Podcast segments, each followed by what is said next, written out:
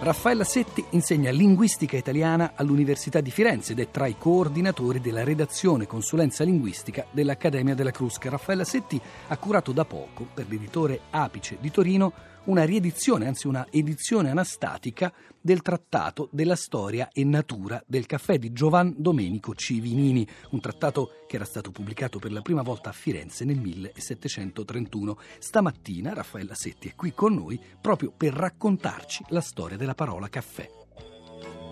Nada azzurre, le caffè, e mai niente ci fanno sapere noi ci puzziamo e famo, sanno tutto quanto, e invece ci aiuta, ci buffano i caffè,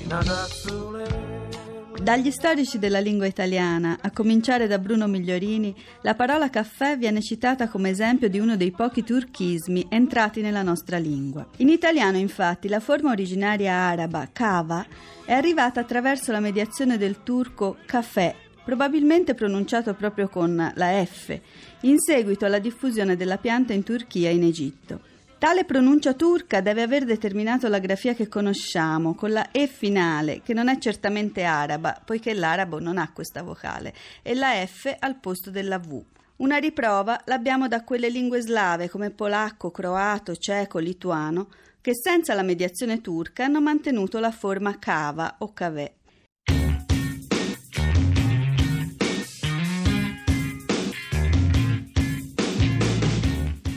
Tre principali significati di caffè si susseguono in un intreccio affascinante come i viaggi della pianta. Primo significato in ordine cronologico, oltre che naturale, quello di pianta e o seme di pianta.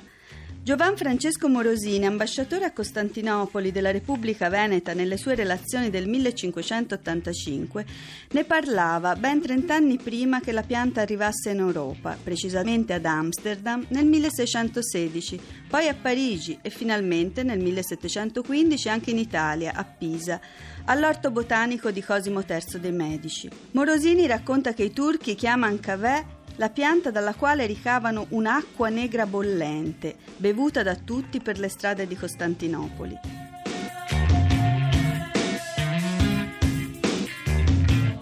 Anche la prima attestazione di caffè nel significato di bevanda si deve a un viaggiatore. Pietro della Valle nei suoi viaggi, scritti in italiano tra il 1614 e il 1615, è tra i primi a parlarne diffusamente.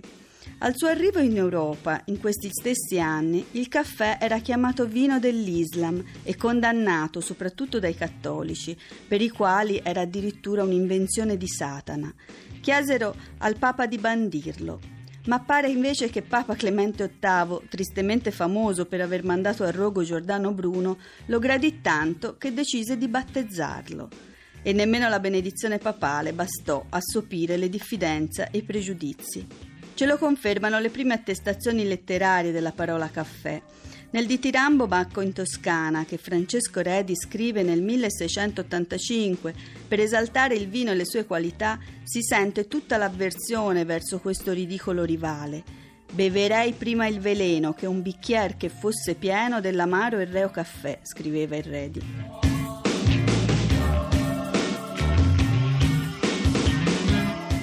Dopo le stilettate di Redi, il caffè entra anche come spunto narrativo in alcune commedie di Goldoni.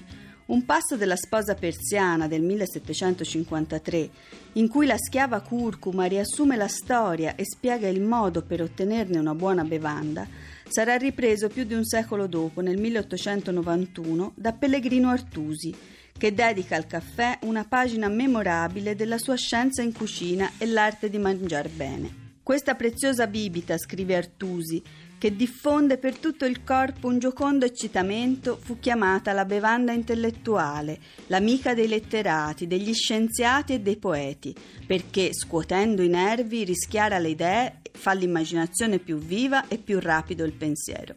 E qui sentiamo risuonare anche il terzo significato di caffè, quello di locale, in cui non solo si beve il caffè, ma dove si ritrovano letterati e intellettuali, secondo una moda che nel Settecento dalla Francia si era diffusa in tutta Europa.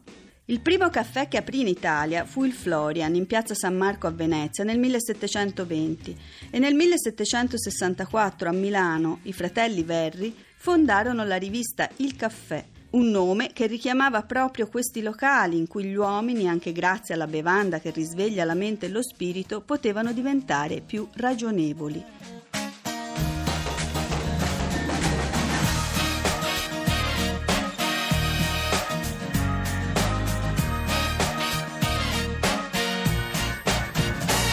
Settemila caffè, li ho già presi perché sono stanco di stare al volante. Vorrei arrivare entro sera da te che aspetti me nel castello lassù con la treccia già sciolta affacciata al balcone vestita di blu.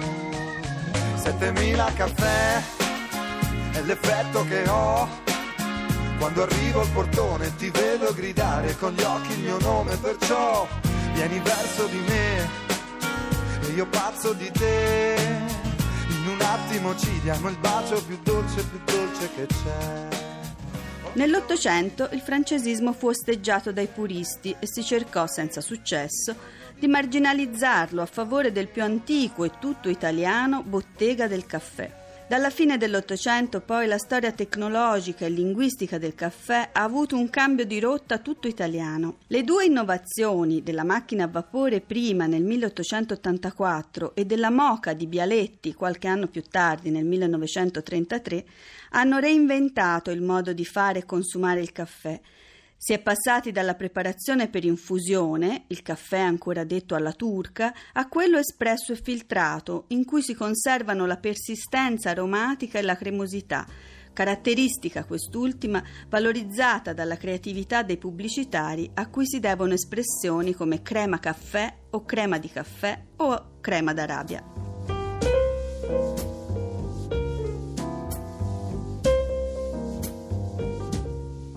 Questa parte di storia recente è anche una storia di parole, nuove o rilanciate con nuovi significati, che vanno a collocarsi nella stessa area semantica.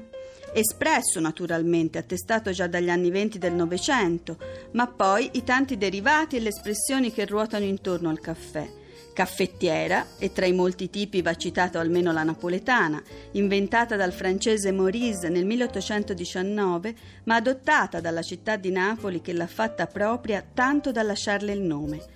Sempre alla fantasia e all'elegante generosità dei napoletani si deve l'invenzione del caffè sospeso, un modo anonimo e garbato di offrire un caffè a uno sconosciuto, lasciandolo già pagato al barista.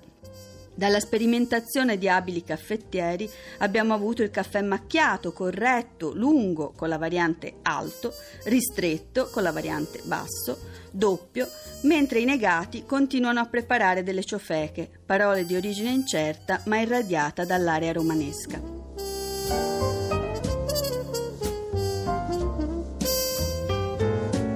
Nell'ultimo secolo quindi la storia della bevanda si è legata ancora più strettamente all'Italia, fino a innalzare il caffè e i riti che gli girano intorno a veri marchi di italianità. E così anche la parola caffè, di provenienza esotica, è stata sempre più associata direttamente al nostro paese, tanto da passare come italianismo nelle altre lingue europee.